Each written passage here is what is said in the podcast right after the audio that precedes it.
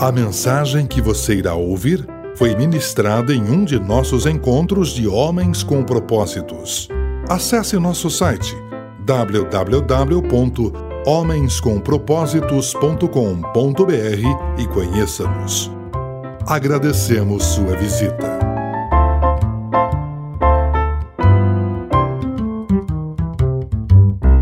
Texto de hoje, Mateus 14, 22 a 33, diz assim: Em seguida, Jesus insistiu com os discípulos para que entrassem no barco e fossem adiante dele para o outro lado, enquanto despedia a multidão. Tendo-a despedido, subiu sozinho ao monte para orar. Ao anoitecer, ele estava sozinho mas o barco já estava a considerável distância da terra, fustigado pelas ondas, porque o vento era contrário. Alta madrugada, Jesus foi até eles andando sobre o mar. Quando o viram, ficaram aterrorizados e gritaram de medo: É um fantasma. Mas Jesus lhes disse: Coragem, sou eu, não tenham medo. Senhor, disse Pedro, se és tu, Manda-me ir ao teu encontro sobre as águas. Venha, respondeu ele. Então Pedro saiu do barco, andou sobre a água e foi na direção de Jesus.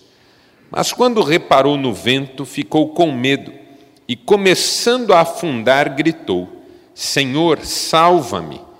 Jesus estendeu a mão, o segurou e disse: Homem de pequena fé, por que você duvidou? Quando entraram no barco, o vento cessou.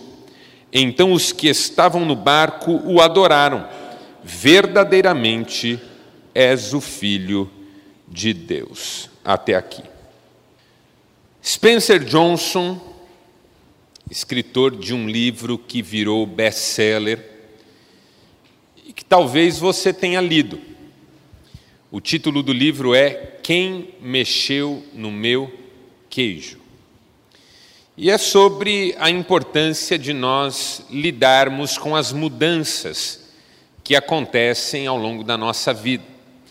Nesse livro, o Spencer Johnson escreveu essa frase: Aquilo que se teme nunca é tão ruim quanto se imagina. O medo que você deixa aumentar em sua mente é pior do que a situação que realmente existe. Isso é uma verdade, pelo menos para muita gente. Às vezes a ameaça que eu visualizo dentro de mim é mais intensa, mais grave, mais assustadora do que aquela que de fato está do lado de fora. É por isso que eu gosto do Salmo 23 dentre tantas outras razões.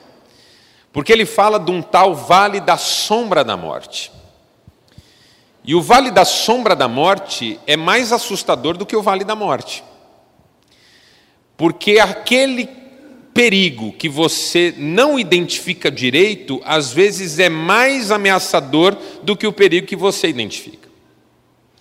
Se você ouve um barulho no quintal da sua casa, abre uma fresta na janela e vê um sujeito invadindo seu quintal, a partir daquele momento, por mais assustado que você esteja, você já começa a agir. Liga para a polícia, tranca portas, pega um cabo de vassoura, por via das dúvidas. Mas se você ouve um barulho no seu quintal, olha pela fresta da janela e não vê nada, uma ansiedade começa a crescer no seu coração. Será que tem alguém?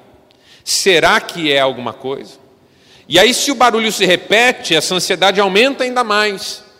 Só que você não sabe o que fazer. Vai ligar para a polícia? Não viu nada. Não vai ligar? Ouviu um barulho. E às vezes essa indecisão coopera com o aumento do medo. Outro exemplo. Você vai ao médico, e o médico diz: Você está com uma doença grave, o nome dela é esse, o tratamento é esse. Você toma um susto, é um golpe. Mas tem um tratamento, você tem que fazer, você começa a lutar. Agora, você vai no médico, ele diz: Hum, isso aqui não está legal. Só que eu não sei, era bom pedir outros exames. Ó, o certo mesmo era você ir para São Paulo. Ó, estou morrendo. Que quando o médico não diz o que eu tenho, é pior do que quando ele diz. Porque o perigo que eu conheço é o perigo que eu conheço, o perigo que eu não conheço é do tamanho que eu fizer. É isso que o Spencer Johnson está dizendo. Sobre um perigo que é maior dentro de nós do que de fato ele é do lado de fora. O que, que isso tem a ver com a nossa história? Obviamente, os discípulos fizeram um alvoroço muito maior do que o necessário. Obviamente, eles se apavoraram no momento em que eles não precisavam ter se apavorado. O perigo que eles enxergaram não era um perigo real, revelou-se um perigo imaginário. Mas por quê? Porque as percepções deles estavam prejudicadas. As informações de que eles dispunham eram insuficientes para eles fazerem a leitura correta do que eles realmente estavam enfrentando. E isso acontece com todos nós em vários momentos da vida. Não é sempre que nós temos todas as informações disponíveis a respeito daquilo que estamos enfrentando. Não é sempre que as nossas percepções são adequadas. Não é sempre que eu consigo ver com clareza. Não é sempre que eu consigo escutar com precisão. Se não todos nós, a maioria de nós, em algum momento já se desesperou, já fez confusão, já tomou decisões precipitadas por algo que achou que estava acontecendo, mas não estava. Você já brigou com a sua mulher por algo que você achou que ela tinha feito, que você achou que ela tinha dito, que você achou que ela tinha pensado, e depois de muita confusão descobriu que não era nada daquilo. Tem horas que as nossas percepções nos enganam. Já deve ter havido um momento que você disse assim, mas eu tenho certeza que ele falou isso. Mas todo mundo, até quem estava na cena, diz: não, não foi isso, você entendeu errado. Não, mas eu tinha certeza que eu vi. Nunca aconteceu de você ter a impressão que viu alguém, mas aí você foi atrás e não tinha ninguém ali? Aí quem é mais espiritual já fica apavorado. Demônio. Tantas vezes eu já fui traído pelas minhas percepções. Tantas vezes me faltaram as informações mais aprofundadas. E principalmente nas lutas que nós enfrentamos, isso acontece.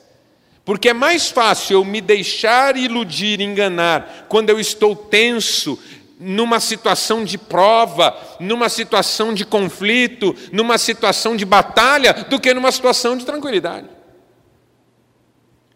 Uma coisa é eu estar em terra, num dia de sol, bonito, tranquilo. Outra coisa é eu estar num barquinho no meio do mar, com as ondas agitadas, o vento contrário e tudo escuro.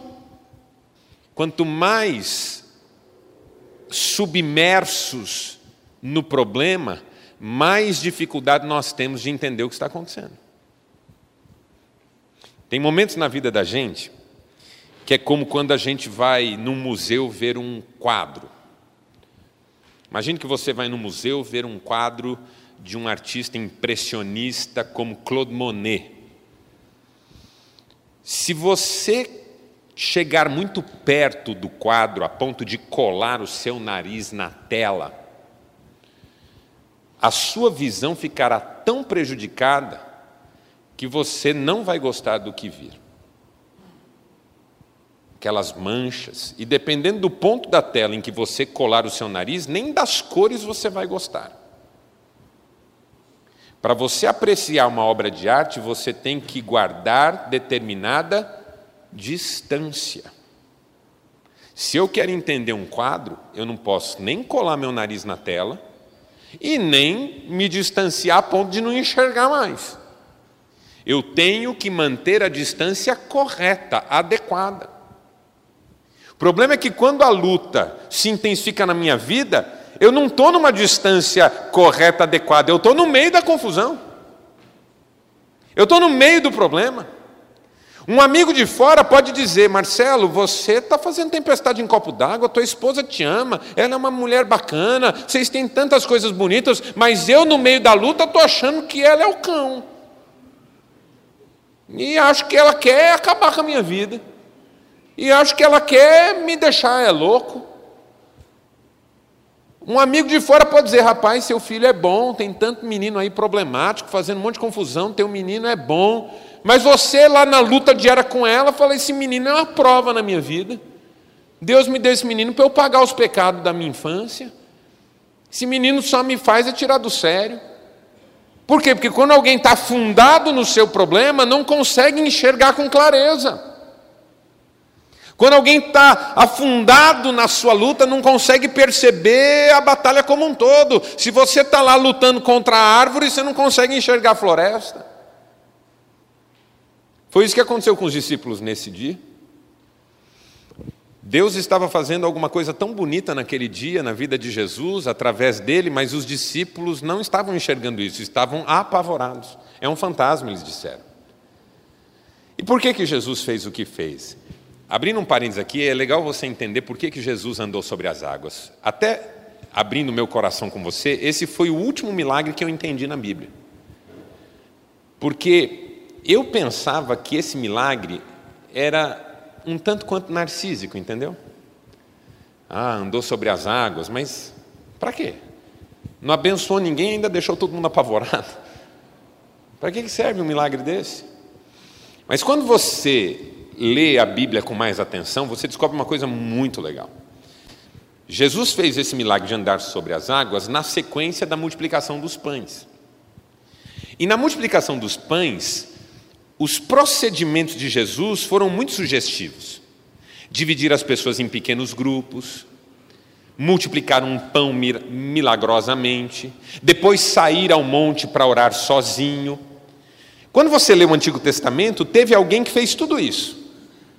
Moisés. Moisés dividiu o povo em grupos por causa do conselho de Jetro.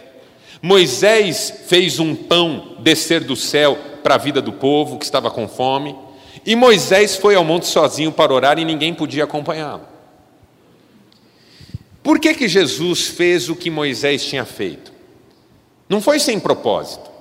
Havia uma profecia no Antigo Testamento que o próprio Moisés havia dado que dizia assim: Deus levantará no meio de vocês um profeta semelhante a mim, e a ele vocês vão ouvir. O que, que isso significa? Que Israel esperava um Messias que tivesse características semelhantes à de Moisés. Então, o que, que se dizia em Israel?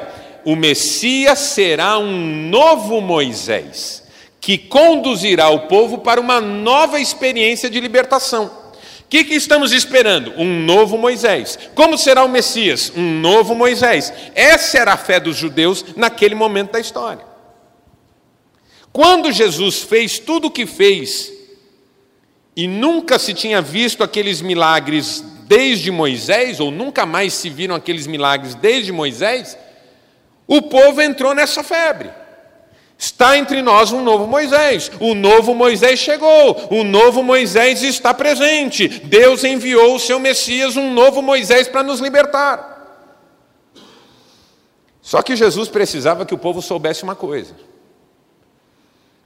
que ele não era apenas um novo Moisés, e que ele não era apenas semelhante a Moisés Jesus queria que as pessoas soubessem que ele era maior do que Moisés, não para se provar, não para se mostrar, mas para revelar que uma salvação superior à que Moisés trouxe estava disponível. Então o que, que ele decidiu?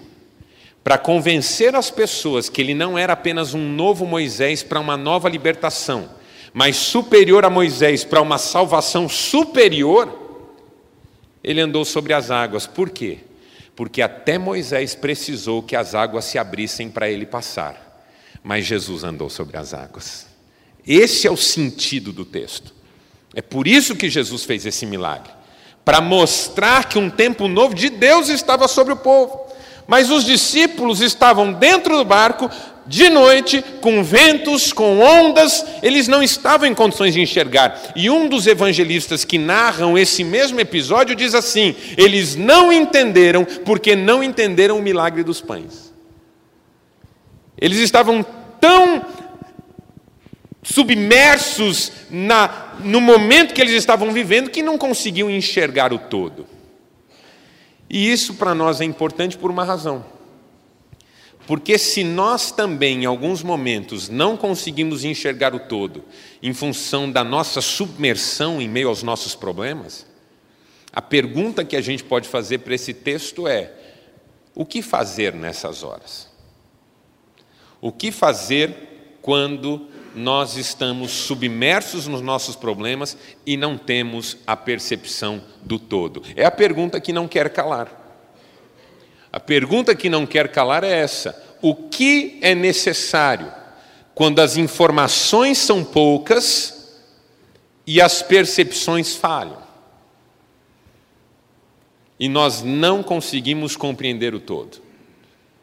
Quatro lições que esse texto nos ensina e eu vou compartilhá-las com você. Primeira, não tema o desconhecido. Não tema o desconhecido. Os discípulos viram um homem andando sobre as águas. Primeira informação que nos vem à mente: isso era inédito. Nunca tinha acontecido. Nunca ninguém viu. Nunca ninguém fez. Os discípulos estavam diante do tal do novo. E o novo assusta. Porque o que, que ele trará? O que, que vem por aí? O que, que vai exigir de mim? Será que eu estarei preparado? Gostava mais das coisas como eram. O desconhecido é aquilo que constrói um cenário diferente diante de mim e me faz perceber que o que quer que tenha me garantido até agora pode não me garantir mais. De repente a vida não vai mais continuar do jeito que ela era, e isso não é gostoso. O que é o desconhecido na vida da gente? Por exemplo, uma situação de divórcio. Cheguei em casa, a esposa falou: estou saindo. Como é que vai ser minha vida agora? Que, que eu vou fazer? Mas como assim? O que, que isso significa? E os filhos? E, e, e os bens? E como assim? Você tem outro? Que história é essa? E a hora que ela arrumar outra, então? Meu pai. Como é que vive? Outra situação desconhecida, descobri que um filho está envolvido numa situação errada. Pô, até ontem era teu menino, até ontem brincava com você de caminhãozinho no tapete. Agora está usando coisa que não deve, está se relacionando com gente que não presta, está fazendo coisa errada. Como é que lida com isso? Como é que trata isso? Como é que resolve isso? Uma demissão na empresa, empresa que você trabalhou 20 anos, 15 anos, 10 anos. De repente você passa no recursos humanos e ficou desse jeito. Ó, obrigado por esses anos todos, mas Tchau e bênção. Quer dizer, só tchau, porque bênção ninguém dá não.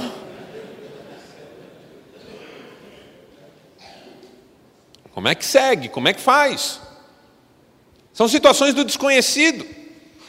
Um novo tempo que começa e, e, e o que a gente vinha fazendo até então já não é mais o caso.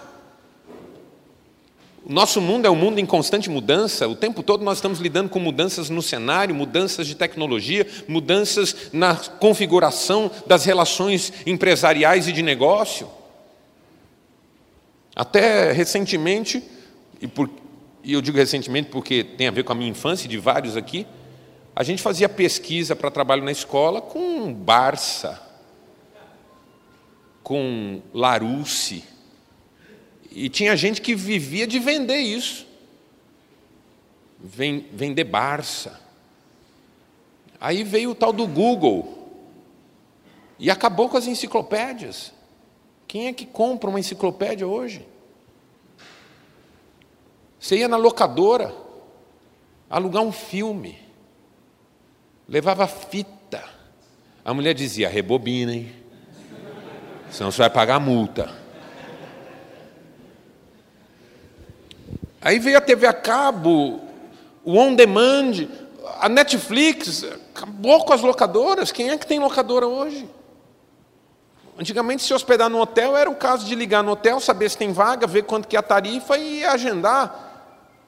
Hoje em dia tem um negócio chamado Airbnb que está acabando com. Não é que está acabando, mas está revolucionando o mercado hoteleiro. E esses caras não têm um único quarto em nenhum lugar no mundo. Tem um negócio chamado Uber, que é uma das empresas que mais cresce no mundo, não tem um único carro. E os taxistas querem matar esse povo. Quando, quando você queria se corresponder com alguém, você escrevia uma carta. Ia lá, punha no correio. Aí veio o e-mail. Quase que acabou com o correio. O e-mail em parceria com o governo, é claro. Quase que acabou com o correio. Assim, um mundo em mudança. O que ontem era tranquilo, líquido e certo, hoje nem existe mais. E a gente tem que se reinventar cada dia. E tem uma hora que a gente não está afim. Não está afim de se reinventar, não está afim de começar de novo, não está afim de começar do zero. É o desconhecido na nossa vida. Põe um novo cenário e desvive. E, e cadê o cenário antigo? Pô, de repente tem um cara andando sobre as águas, eu nunca vi isso. Como é que é o mundo depois que eu vejo um cara andar sobre as águas? Todas essas situações produzem medo. E se eu não der conta? E se eu não for suficientemente preparado? E se eu não souber lidar? Um diagnóstico médico, uma situação de, de solução familiar, e se eu não souber lidar com isso? Aí vem a palavra de Jesus e diz: Não tenham medo, sou eu. E essa palavra para mim faz muito bem. Porque num cenário de desconhecido, de mudança, de novidade, em que tudo é estranho, é bom ouvir uma voz familiar. Ainda mais se ela me diz: não tenha medo, sou eu. Ainda que os cenários tenham mudado, ainda que as coisas tenham mudado, ainda que você esteja em meio a situações que você não esperava e nem imaginava, eu continuo aqui. Eu continuo com você, eu continuo dominando essas circunstâncias. Jesus está andando sobre as águas, não tenha medo, é Ele. É isso que ele estava dizendo para os discípulos. Para os discípulos não terem medo, era Ele. Quando a gente reconhece uma voz familiar e vê um rosto amigo num momento de caos, é como um oásis no deserto, ainda mais se nós estamos diante de Deus. Como é bom ouvir a voz de Deus no meio da nossa confusão mental. Como é bom lembrar do cuidado de Deus em meio à nossa confusão mental. Não tenha medo. O medo que nasce e cresce dentro de você é maior do que o perigo que realmente está fora. Esse tempo novo pode ser uma grande bênção na sua vida. Pode ser o começo de uma fase linda na sua história. Não tenha medo. Não tenha medo do desconhecido. Segundo, não se limite as zonas de conforto. Porque aí, Pedro é um barato, né? Ele sai com essa: Se és tu, manda-me ter contigo andando sobre as águas. Eu acho sensacional. Porque assim, se és tu, se isso que eu estou vendo é o possível, se isso que está diante de mim é o que eu tenho que viver nesse momento, se essa é a realidade que o Senhor quer que eu conheça, se esse é o tempo que o Senhor está permitindo que eu viva, eu quero vivê-lo com uma experiência diferente, eu quero vivê-lo com uma experiência de milagre. Eu quero andar sobre as águas também. Eu não quero ficar chorando a mudança, eu não quero ficar lamentando o novo, eu quero andar sobre as águas. Se és tu, manda-me ter contigo sobre as águas. Se há de convir comigo que o lugar mais seguro da terra naquele momento é o barco. Da terra que eu digo planeta, né? Porque ele está na água. O lugar mais seguro do mundo para aqueles discípulos naquele momento é o barco. Tudo estranho à volta, tudo estranho. Onde é que eu fico? No barco. Eu não sei você, mas eu não sou do tipo aventureiro. Emoção, ah, vamos fazer confusão.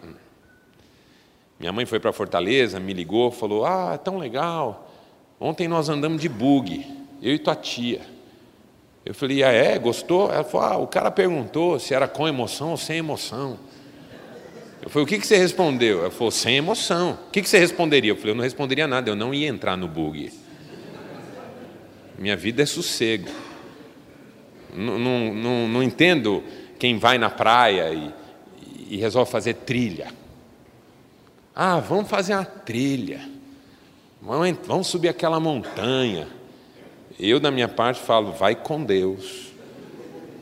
Cara, eu estou sentado com o pé na areia, diante do mar, água de coco. Por que, que eu vou sair dali e fazer trilha? Então, assim, eu não tenho espírito aventureiro. Eu não mergulho, eu não pulo de paraquedas. Eu abençoo você, vai, boa. Cada um sabe sua vida. Então, assim, se eu estou no barco naquele momento que eu vejo alguém andando sobre as águas, é no barco que eu quero ficar. Tem vento, tem onda, tem tempestade. O barco, por pior que seja, ainda é mais seguro. E eu imagino Pedro, sei lá, tentando convencer alguém para ir junto, né? Porque tem cara que é empolgado, mas que gosta de companhia para as empolgação. Aí eu imagino se Pedro olhou para João e falou: João, vamos comigo. Eu falo, não, cara, vai tranquilo, fico aqui orando por você. Tiago, vão comigo? Não, minha mulher está grávida, não posso fazer força, aquela coisa toda. Se és tu, manda-me ter contigo. Por quê? Porque eu quero viver essa experiência como experiência de milagre. Essa é uma coisa que a mudança faz com a gente, ela tira a gente da zona de conforto, ela diz: o jeito que você ficou até agora não dá mais, vai ter que mudar, vai ter que se reinventar, vai ter que fazer coisa diferente, mas de repente vai experimentar coisas que você nunca imaginou e vão ser bênção na sua vida. Pega um casamento, por exemplo, chegou numa zona de conforto, ela se acostumou, você se acostumou, o, o, o a relação sexual é, ganhou status de sagrada, porque só acontece em feriado.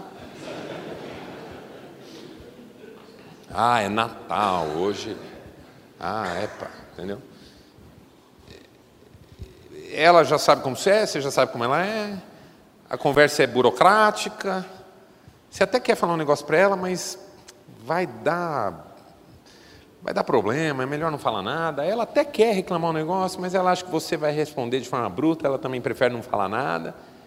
E assim as zonas de conforto vão se instalando, porque é mais fácil deixar como está do que mudar. Só que aí vem a bomba, né? Ela diz: Eu estou fora, não quero mais, eu cansei, eu vou embora. Assim que ela diz isso, qual que é a primeira coisa que você começa a decidir? mudar. Porque vai ela embora de fato, ela fique do jeito que estava, não vai mais continuar. Aí tem um amigo que separou da mulher. Primeira coisa que aconteceu com ele, perdeu 15 quilos. E entrou na aula de dança. Eu falei, seu desgraçado, por que não fez isso antes? Por quê? Porque estava na zona de conforto. Não, não, não acho que você tem que perder 15 quilos, você que tem que saber se tem que perder ou não. A minha questão com ele não é que ele tinha que perder os 15 quilos, a minha questão com ele é por que, que só fez o que fez quando já era tarde demais? Mas de repente foi uma bênção. Por quê? Porque ele se sentiu obrigado. Tinha que tomar uma, uma atitude, uma decisão, um rumo novo na vida. Às vezes Deus permite situações de luta, de crise, exatamente para nos remover dessas zonas de conforto e nos levar a viver experiências novas. Porque Pedro, quando disse eu quero descer do barco e quero ir aí, ele estava se tornando naquele momento o segundo homem a andar sobre as águas. E depois disso, mais ninguém. Exceto o cara que foge do touro, né? Porque tem um cara que foge do touro. Na rede social não tem um cara que foge do touro e dá uns quatro passos sobre a água?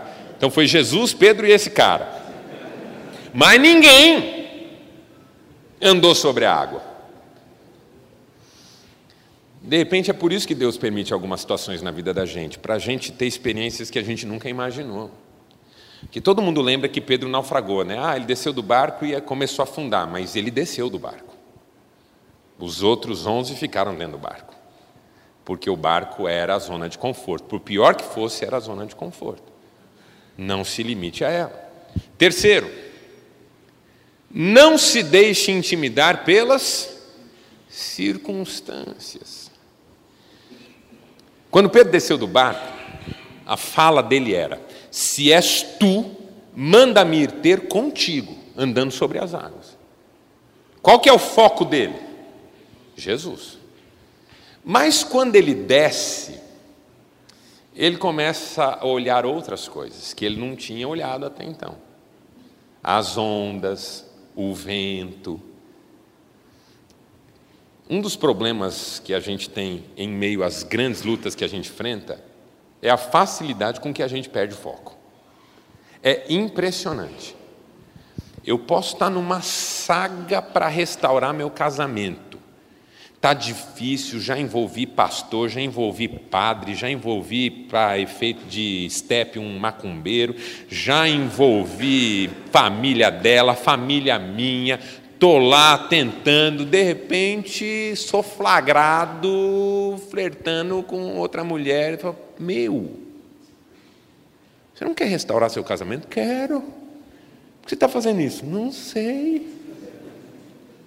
Acho que é porque eu estou carente. Não é fácil, pastor, estar tá na minha situação. Sabe quanto tempo faz? Sabe quanto tempo faz que eu não sei o que é? Meu irmão, vai perder o foco assim lá longe, hein? Como a gente perde o foco? Está oh, lutando para ter um negócio, quando vê, está correndo atrás de outra coisa. Há cinco anos lutando para consolidar um negócio, quando vê, está fazendo confusão com outro negócio que tem potencial para falir o primeiro. É comum da nossa humanidade perder o foco com facilidade. Pedro perdeu. Ele estava olhando para Jesus, mas de repente ele resolveu olhar outras coisas. E aí, assim, eu não sei o que, que passou na fantasia de Pedro. Talvez na fantasia de Pedro ele ia descer da, do barco e tudo ia ser tranquilo.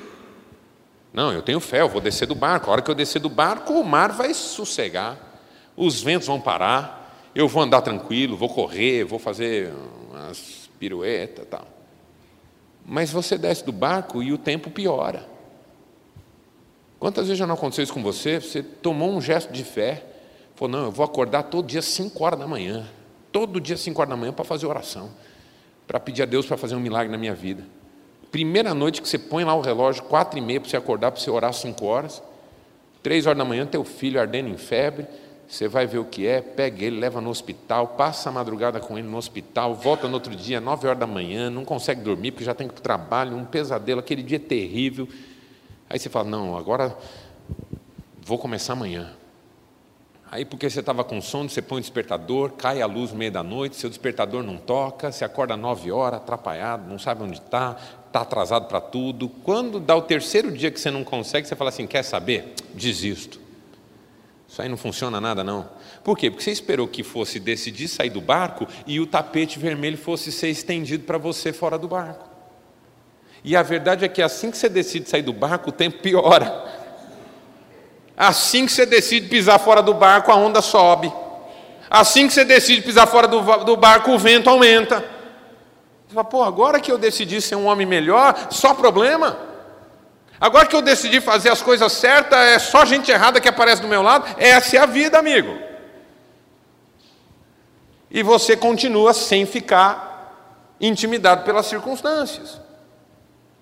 Porque se ficar olhando para as circunstâncias, não vai. O que, que o apóstolo Tiago diz? Quem olha o vento não semeia. Ele não está dando técnica de plantio, ele está dizendo o seguinte: que quem fica esperando situação ideal não faz o que tem que fazer. Lembra quando você estava apaixonado por uma garota lá na adolescência?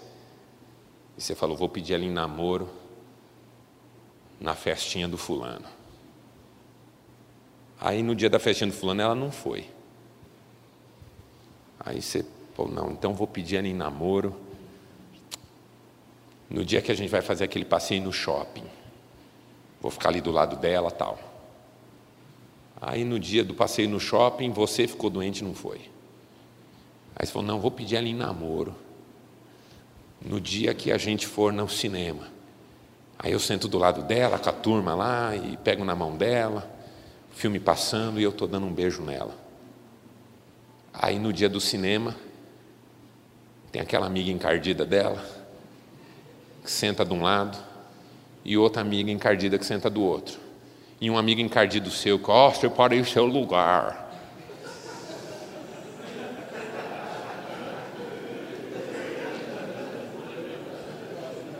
Aí não rola. Aí você fala: não, vou pedir ela em namoro na semana que vem, quando a gente for naquele evento lá da escola. E aí na semana que vem, quando você fala, hoje eu vou pedir ela em namoro, ela aparece de mão dada com outro cara. Nossa, Marcelo, que riqueza de detalhe! Já aconteceu comigo. Eu sou esse cara.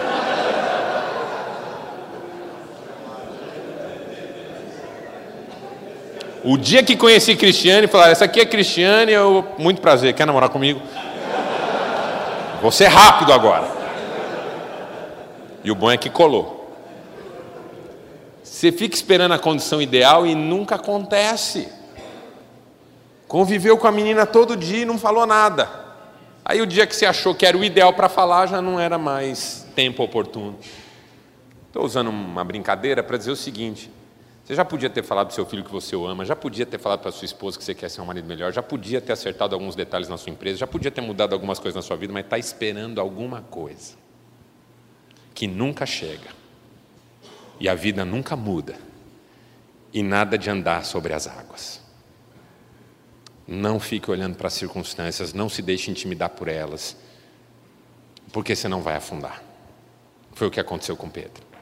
Perdeu o foco. Quarto,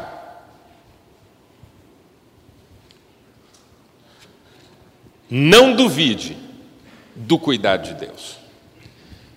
Porque aí Pedro começa a afundar e a, a mudança em Pedro é sensacional, né? A primeira frase é: Se és tu, manda-me ter contigo sobre as águas. A segunda é: Senhor, salva-me. Mudou tudo. É outro Pedro, desesperado agora, está afundando. Mas Jesus estende a mão e toma Pedro pela mão. Coisa mais linda do mundo, porque não importa se você conseguiu não conseguiu, foi bem, não foi bem, deu cinco passos, deu dez, deu dois. Se você precisar de ajuda, Deus tem prazer em ajudar. E Ele estende as mãos e tira desse naufrágio. E quando Jesus faz isso por Pedro, é legal porque ele não diz assim alguma coisa para censurar Pedro. Ele diz: por que, que você duvidou? Jesus estava chamando Pedro para uma reflexão, porque Pedro não precisava ter duvidado. Se Jesus quisesse censurá-lo, podia dizer coisas do tipo: por que você foi descer do barco se não tinha fé? Por que você sempre dá trabalho? Por que você sempre faz essas coisas? Porque Pedro sempre fazia alguma coisa meio confusa, né? E eu não sei, às vezes a gente faz isso com os nossos filhos. Esses dias eu vi um, um, uma criança correndo e de repente ela tropeçou, caiu. O pai foi lá, ela machucou o joelho, o pai foi lá, já pôs em pé e falou assim: Por que você fica correndo? Irmão, com todo respeito, você não quer mesmo que seu filho corra? Você não quer mesmo que ele brinque? Você não quer mesmo que ele se divirta? Você não quer mesmo que ele pratique atividades? Você, você quer ele paradinho? Ele está correndo porque ele está cheio de vida. Está correndo porque tem energia. Está correndo porque é um menino feliz. O que aconteceu é que quando ele caiu, você assustou de ver ele machucado, de ver ele chorando. E aí, na ânsia de corrigir aquilo, você vem com uma frase dessas destruidoras. Por que, que você fica correndo? Por que, que você vive dando trabalho? Por que, que você faz tudo errado? E ao invés de corrigir o comportamento, fere a autoestima do menino. Porque você quer o quê? Que ele não seja esse menino, que ele não, não brinque, que ele não acredite, que ele não, não confie em si mesmo, que ele não arrisque. Não, você quer que ele tenha coragem. Sem exageros, claro, mas seja um menino livre.